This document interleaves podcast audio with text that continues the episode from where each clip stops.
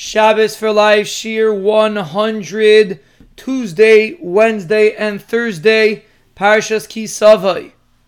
We are internalizing the message of Elul through going through the psukim of Ladavid Hashem Oiri, Perek Chav Zayin in Tehillim, and we left off by Pasuk Vav that David HaMelech is teaching us that the purpose is Ashira V'Azamra Hashem, to sing, to be happy, to demonstrate we appreciate our connection to their Ribbono Shel Olam. And there's one word in that pasuk that we should emphasize before we move on, and that is ve'ezbicha be'ahalai zivchei serua. I will shecht, I will slaughter in the Ribbono Shel Olam's oihel zivchei serua, karbonis of trua, karbonis that they say shira on. And the word trua really is referring to a shofar. That's why Rosh Hashanah is called a Yom Trua. So we see over here that the word Trua is used specifically in a Mahalach of Simcha. That we bring Karbanis and we're Sameach. We blow with Simcha to the Ribbono Shel Olam. That's why it's called Zivchei Trua. That's the definition of the korban. Zivchei Trua. And this again teaches us how our approach to Rosh Hashanah should be if a person feels himself being pulled away from Rosh Hashanah, not looking forward to it, so to speak, that means he's not internalizing the concept of Zivchei Trua.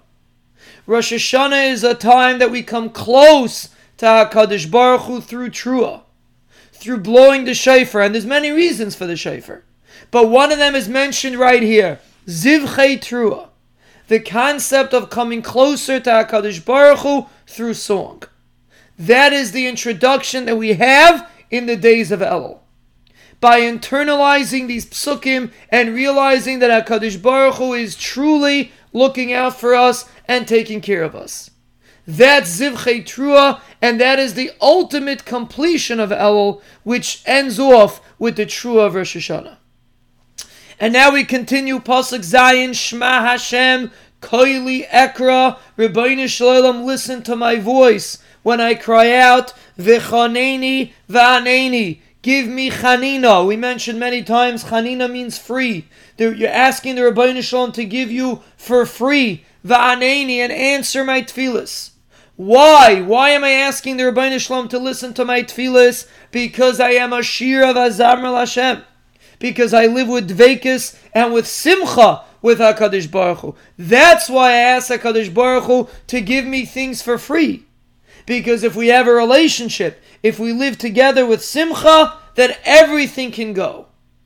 That is our approach to Rosh Hashanah. And we continue to pasuk ches lecha amar libi. You're talking to the Ribbono Shel Olam. Because of your shlichas, because of what you told me, that's why my heart is saying, Amar Libi, my heart is telling me, Bakshu Fanai, search out HaKadosh Baruch Hu. Search out HaKadosh Baruch Hu's face. Come close to HaKadosh Baruch Hu. That's what my heart is telling me.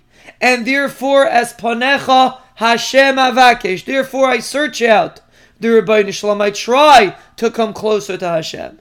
My heart tells me to come closer to Hashem. Why? Because, like we explained before, I internalized Ashir Vazam al Hashem. I internalized how HaKadosh Baruch Hu takes care of me and therefore naturally my heart tells me Bakshu fanai, search out, try to come closer, try to do tshuva, and come closer to the Avaida of the Ribbono Shel Olam. It's not something that's forced, it's something that your heart tells you to do.